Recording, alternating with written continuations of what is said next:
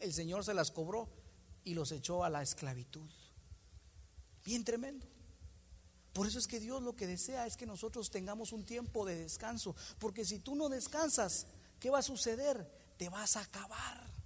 Es por tu bien, porque Dios sigue siendo Dios. ¿Qué si usted, usted puede decir, ah, pero yo no lo voy a guardar? Dios va a seguir siendo Dios, pero ¿quién va a ser el afectado? Usted y yo seremos los afectados. Nuestra familia será la afectada, porque no tuvimos un reposo, porque usted no meditó en lo que estaba haciendo. Usted pudo haber dicho, mire, yo trabajé y todo, pero cuando usted se detiene, usted puede decir, esta semana no hablé con mi hijo, esta semana no, no hablé con sus maestros. Esta semana no vi, no le pregunté cómo está con su novia. Esta semana no, no lo fui a visitar. Esta semana no. ¿Para qué estoy haciendo todo eso? Por eso hay que detenernos. Esa semana cuando tú te detienes, tú puedes decir, voy a hablar con mi padre, voy a preguntar cómo está, voy a ver qué, qué, qué sucede, voy a preguntarle en qué puedo servirle. Puedo hablar con mi esposa, con mi cónyuge, con mi esposo. Ese día de reposo es para estar en familia, para estar agarrados de Dios. Pero cuando no hacemos eso y seguimos trabajando, se arruina todo. Es como que usted agarre un carro y tenga una gotera de aceite y lo maneje y lo maneje y usted diga esto sigue y sigue hasta que el carro quede sin aceite, lo force y entonces trono, como dicen por ahí. Entonces cuando usted, les, cuando usted le pregunta, ¿y qué pasó que se van a divorciar? Ah, ya no podemos más. Pero si se hubieran detenido a meditar, si se hubieran detenido por lo menos un, día para pensar las cosas, para ver los mandamientos del Señor, le aseguro que habrían menos divorcios, le aseguro que habrían menos drogadictos, le aseguro que habría menos robo, le aseguro que habrían menos hijos suicidándose, le aseguro, que habría menos divorcio, le, menos aborto, le aseguro que este lugar sería distinto. Pero estamos en una tierra donde nos dice hay que trabajar el día domingo es igual que todos. Eso es mentira del diablo. Diga a la persona que tiene que a su lado, dígale, los domingos son para el Señor, no para trabajar. Y mi familia, no para el trabajo. ¡Ja! Tremendo. Marcos capítulo 1, verso 21. Perdón, Isaías 58, verso 13. Fíjese usted. Mire la bendición. Isaías capítulo 58, verso 13. Mire lo que dice la palabra. Si retrajeres del día de reposo tu pie, si detienes tu pie, dice el día de reposo, de hacer tu voluntad en mi día santo, y lo llames qué? Delicia. ¿Cómo quiere el Señor que lo llamemos? Delicia, que tú lo anheles, que tú lo esperes, que tú digas, ah, ya no veo las horas de que ese día sea distinto. Yo le estaba enseñando la semana pasada que ese día yo le enseño a, le, pedí a mi esposa y dije, mira, ese día no vamos a ver televisión, ese día no vamos a, no vamos a ver noticias, ese día va a ser algo distinto, no tiene que ser lo mismo, ese día vamos a levantarnos con más fuerzas, con más energía, con más ganas para nuestro Señor. Ese día va a ser distinto, vamos a hablar, vamos a detenernos hacer todo lo que hacemos lunes, martes, miércoles, jueves, viernes. Vamos a detenerlo y tenemos que hacer algo distinto para nuestro Dios. Dios, usted tiene que hacer lo mismo en su casa. Tal vez al principio va a ser distinto, pero hable, hable y se va a dar cuenta que cuando usted honre esto, Dios lo va a honrar a usted. Mire lo que dice, si detienes del día de reposo tu pie de hacer tu voluntad en mi día santo y lo llames delicia, santo, glorioso de Jehová, y lo venerares. Esa palabra venerar significa darle el valor que tienes que darle. Eso es venerar a alguien. Usted le da el valor. Por eso dice, cuando usted puede venerar a su padre, usted le da el valor. No es que usted vaya a estar idolatrándolo, no es eso. Eso es incorrecto. Pero venerar, ¿qué es? Que usted le da el valor que tiene que darle, el peso que tiene que darle. Por eso la palabra dice, hay que venerar a los padres. ¿Qué significa eso? Hay que darles el valor que se merecen. Y por eso Dios dice, si le pudieses dar el valor que, se da, que yo le doy a mi día de reposo, no andando en tus propios caminos, ni buscando tu voluntad, ni hablando tus propias palabras. ¿Qué significa eso? Hasta los pensamientos nos habla. Este día no es para que usted piense que va a ser la otra semana y se angustie. No, este día no es para eso. Este día no es para que usted piense en lo que su vecino anda chismeando de usted. No, este día no es para eso. Este día no es para que usted piense que está haciendo fulano o mengano. No, este día no es para eso. Este día no es para Facebook, ni para Twitter, ni para Univisión, ni para las novelas, para nada de eso, aunque usted ya no debería de ver novelas. Ya no deberíamos ni ver esas cosas, hombre. Mira, otra vez hablábamos con mi esposa y hablábamos, eh, meditábamos, ¿verdad? Acerca de, de una pareja que vive en algún lugar de este planeta, ¿verdad? Y me decía, ¿verdad? Pero no, no, no piense aquí, no, no, usted no piense ahorita, ¿quién es? ¿Quién es? Porque eso es, eso no es del día de reposo, eso no es del día de reposo. Acuérdese, usted no, piense, ni, piense quién es, no va que yo solo escuche esto. Me. Dice, es que fíjate que lo agarró y le metió como tres cachetadas y le dejó la nariz por un lado, ¿verdad? Nosotros nos preguntábamos, ¿y dónde aprendió eso? ¿Dónde pudo aprender eso? ¿Cómo lo vio? Y empezábamos a pensar hasta que llegamos a la conclusión que del único lugar donde alguien puede aprender esas cosas, de pegar, de, infidelidad y todo, es a través de las novelas. Usted ve que las novelas, ¿qué es lo que hace? Ay, maldito infeliz, y vámonos, y que le pega y que no no, hombre, ya debemos de deshacer todo eso, hombre. ¿Alguien puede decir amén? Marcos capítulo 1, verso 21. Mire lo que es el día de reposo, pues. Esto es lo que a mí me emociona. Aquí quería llevarlo. Aquí quería traerlo. Fíjese usted. Jesús, iniciando su ministerio, hace algo en el día de reposo que usted no lo va a ver haciéndolo los otros días. Mire lo que hace ese día. Marcos capítulo 1, verso 21 dice, entraron en Capernaum los días de reposo y entrando en la sinagoga enseñaba. ¿Qué era? Día de reposo, ¿verdad? Y ya estaba en la sinagoga, la sinagoga era el templo donde enseñaba. Y se admiraban de su doctrina porque les enseñaba como quien tiene autoridad y no como los escribas. Pero había en la sinagoga de ellos un hombre con espíritu inmundo que dio voces diciendo, ay, ¿qué tienes con nosotros, Jesús Nazareno? Por eso nosotros somos nazarenos. Juan era el bautista y, Jesús era nazareno, las de las otras iglesias saben ni de dónde salieron, ¿va? No, es broma, güey, es broma, no. Pero ahí ya vio que Jesús era nazareno. ¿Y usted es nazareno también? Gloria a Dios. Los otros a ver ni de dónde va.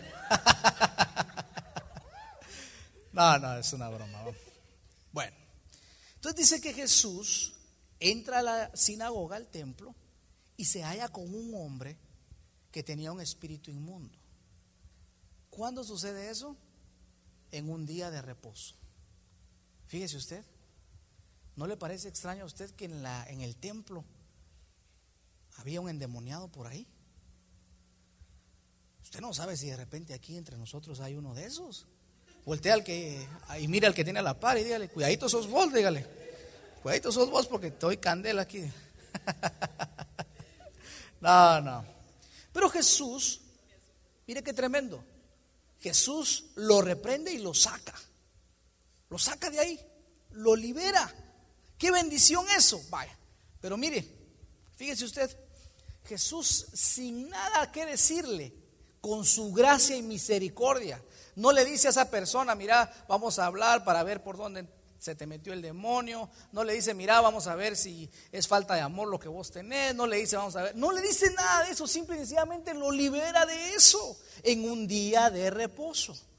Vaya, siga viendo conmigo, vámonos al 29 al salir de la sinagoga, vinieron a casa de Simón y Andrés y con Jacobo y Juan. ¿Ya se había acabado el día de reposo? Todavía no. Mire lo que hace Jesús.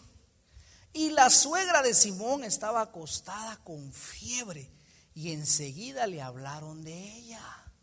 Entonces, ¿quién se acerca? ¿Se acerca la suegra de Pedro o se acerca el Señor Jesús a la suegra? El Señor Jesús por su gracia y misericordia, ¿qué hace? Se acerca a la suegra. Mire que el Pedro ingrato ni él se quería acercar. Eso estaba de lejos. Pero el Señor en su infinita misericordia sana a la suegra. Eso es ahí donde yo veo la gracia y el favor de Dios, hombre. Señor se acerca, recibe la sanidad. Gloria a Dios. Maravilloso, no se lo había pedido, pero la recibe. Fíjese usted, en un día de reposo. Pero ahí no acaba la, la cosa. Adelántese un poquito conmigo al 32, me parece. Mire lo que dice. Cuando llegó la noche, ¿qué dice? ¿Ya se había acabado el día de reposo? Todavía no. Estaba oscureciendo, ¿verdad? Pero todavía no había acabado. ¿Y qué dice la palabra? Le trajeron todos aquellos que tenían enfermedades y, y que estaban endemoniados y toda la ciudad se acolpó a la puerta y sanó a muchos que estaban enfermos de diversas enfermedades y echó fuera a muchos demonios y no dejaba de hablar a los demonios porque le conocían. Mire, todo eso lo, hizo Jesús de gratis. No dice la palabra, les predicó para ver cuántos se arrepentían. No, no dice la palabra que hizo eso. Jesús no dijo, vamos a ver que pasen nada más los que están bien y los pecadores no. No. Jesús no hizo distinción, vénganse los que están bien y los que están mal, reciban su milagro. ¿Cuándo? En un día de reposo. Y le trajeron muchos, no voy a pensar que le trajeron 10, 15, 20. Eran muchísimos. Se agolpó la gente, pero el Señor estaba derramando su misericordia, su gracia en el día de reposo. Por eso es que este día usted no se lo puede perder, porque hoy, hoy, hoy hay un milagro para usted. Hoy hay una bendición especial para usted. Y qué bueno que usted vino hoy, lo felicito, porque usted está entendiendo algo, que este día es para el Señor.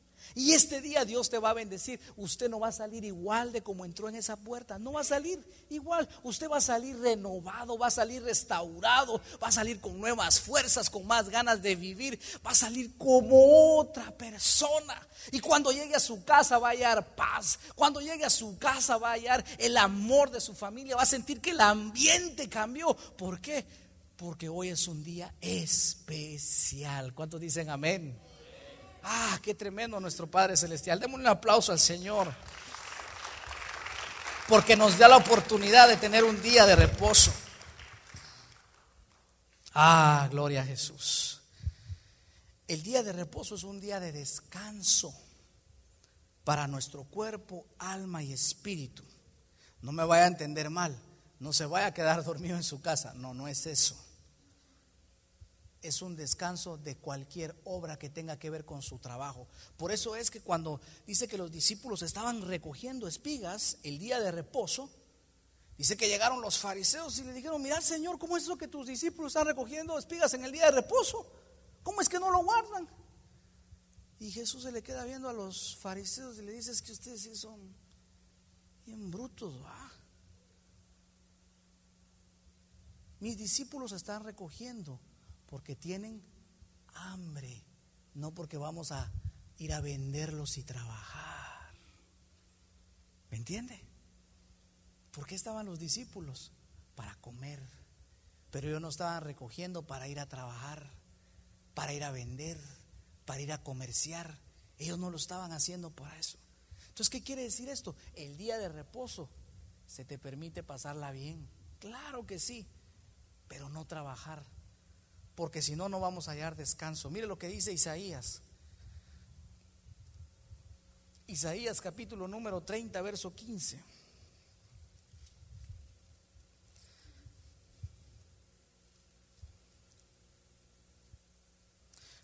Téngalo ahí. Solo se me, se me, olvidaba algo que ya no se lo dije. Se recuerda que hablé de, de los siete años, ¿verdad? Que el séptimo año debía descansar. Había una ley que cuando se cumplían siete ciclos de siete años, siete por siete, cuarenta y nueve, el año 50, ese año era un año que se le llamaba jubileo. En el jubileo, fíjese usted que si usted tenía una deuda, Dios había establecido que cualquiera que tuviera una deuda, ese año, por ser el año del jubileo, quedaba absuelto de la deuda. Aquella persona que había estado esclava ese día, es, esos días, si llegaba ese día del año del jubileo, automáticamente dejaba la esclavitud y pasaba a ser libre. Entonces, cada vez que la palabra nos habla del número 7, por eso es el séptimo día del domingo, nos habla no solo de la perfección de un ciclo de Dios, sino de un día de alivio y descanso. Quiere decir que este día es un día de alivio para usted. No se afane, no se angustie. No tenga sus propios pensamientos, tenga la mente de Cristo para que usted pueda pensar como Cristo en este día. Mire lo que dice, ahora sí vamos a Isaías. Porque así dijo Jehová el Señor. ¿Quién lo ha dicho? Nuestro Señor Jehová, el Santo de Israel. En descanso y en qué? Reposo seréis salvados. Ah, pero nosotros queremos pelear y el Señor dice, así no es.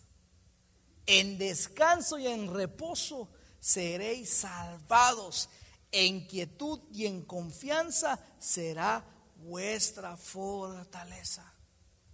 Entonces imagínese, usted pasó una semana difícil, usted pasó una semana tal vez angustiado, usted pasó una semana tal vez con un problema económico, con cualquier cosa. Pero cuando llega el día séptimo, usted puede encontrar esta paz y esta delicia y usted puede decir, Señor, aquí yo esperaré, Señor. No me voy a angustiar, en quietud, en descanso, tú me vas a salvar. Y ese es el punto al que Dios quiere llevarnos. Porque nos hemos aprendido a luchar por lo que queremos. Y no está mal que usted luche por lo que quiere, no está mal. Pero la obra que Dios quiere hacer es que usted aprenda a descansar en Él. Es que usted aprenda a depender de Él. Porque si no, usted va a terminar fatigado. Ponga ese versículo al revés. Pongámoslo al revés. ¿Qué diría? Ni en quietud, ni en descanso. ¿Va a estar qué? Exacto. Póngalo al revés. ¿Qué diría? Y usted se va a dar cuenta que muchas veces así somos nosotros. Nos dicen una cosa y hacemos exactamente la opuesta. Por eso el Espíritu Santo hoy quiere hablarte para que hagas y camines en el camino que Él quiere. Si lo pusiéramos al revés, diría ni en descanso, sino que agitación, eh, activismo, inquietud, ¿verdad? Y se ha dado cuenta usted que es raro que nos podamos quedar quietos. Necesitamos estar haciendo algo, haciendo algo. Pero el Señor dice, quietud, quietud.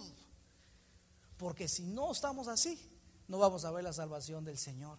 Y lo que queremos es ver su salvación. ¿Alguien dice amén? Así es como Dios trabaja. Entonces usted necesita recuperar sus fuerzas. Necesita que el Señor te bendiga en ese día. Este es un día de restauración. Este es un día donde tú comienzas a pensar de nuevo qué significa restauración, volver a su estado original las cosas. ¿Qué quiere decir? Que si usted perdió la paz, ahora agarra la paz y la vuelve a poner donde estaba. Que si usted perdió la salud, ahora en este día usted le pide, Señor, aquí te entrego esta enfermedad, declaro sanidad. Usted lo vuelve a poner al mismo lugar de sanidad. Que si usted perdió, qué sé yo, cualquier cosa. Y si usted perdió tal vez, yo no sé, la fe, la confianza, usted vuelve a ser restaurado y lo vuelve a poner en ese lugar. Por eso es que necesitamos este día para poder descansar.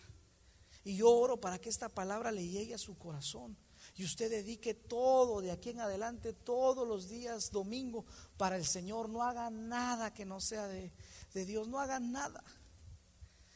Fíjese que quiero contarle este testimonio ya para terminar. Cuando yo, antes de venirme para acá, tenía una mediana empresa en mi país. Y cuando había mucho trabajo, me tocaba trabajar los domingos. Yo no lo miraba mal, le soy sincero. Ahora con esto que el Espíritu Santo me ha estado enseñando, yo digo, mmm, ¿con qué razón me pasaba eso? Pero usted sabe que cuando hay más trabajo, lo primero que viene al corazón uno dice, mmm, más trabajo, más dinero. ¿Verdad que así pensamos? Hay más trabajo, más billete, más felicidad. Así pensamos nosotros. ¿Verdad que sí? Así pensamos nosotros. Y empezamos a pensar en lo que nos vamos a comprar. Y ni tenemos el dinero y lo, empezamos a pensar, voy a comprar esto, voy a hacer lo otro, voy a ir aquí, voy a ir allá. Y ni tenemos ni el dinero. Y Dios solo viéndonos, ¿verdad? La cosa es que entró un trabajo grandísimo que me, representaba trabajar tres domingos. Pues bueno, yo solo iba a la iglesia, marcaba tarjeta, ¿verdad? Como que fuera un trabajo, marcaba tarjeta, tocaba y me iba. Había hablado con el pastor y yo dije, todo está bien. Trabajé esos días, pero quiero decirle algo. No sé cómo, pero no me rindió el dinero. No sé qué pasó, pero no, me, no fue nada de lo que yo esperé. Terminé más cansado. Mis trabajadores más cansados también. Ya, no, ya, ni, ya ni me querían ver. Todos, imagínense, todos los días nos mirábamos. Ya solo de mirar, así como que, ¿qué Vaya que nunca nos peleamos. Es que no se puede. Y con la tensión del trabajo. Y yo le dije a mi esposa, nunca más yo vuelvo a trabajar los domingos. Nunca más. Por más dinero que yo pueda ganar, no más. Porque hay una ley aquí escrita. Se nos va el dinero, no nos rinde. Se nos va el tiempo. Y entonces usted entra a su casa con el espíritu de Rocky, ¿verdad? A ver quién le suena la campana ahí, ¿verdad? ¿Quién es el primero? Y usted está de punto y el primero que diga algo, usted le da y la... Dígame, ¿para qué vivir así? ¿Para qué vivir así? ¿Por qué? Porque no descansamos, no reposamos. Si Dios lo hizo, ¿por qué nosotros no? ¿O será que nosotros tendremos más fuerzas que Dios? ¿Será que nosotros seremos más inteligentes que Dios? No. Ahora, termino con esto. El día de reposo Dios lo hizo para nosotros y Él, para que estemos en comunión, para que estemos, yo lo veo así, como que Dios nos dijo, ese día no voy a hacer nada para poderte amar.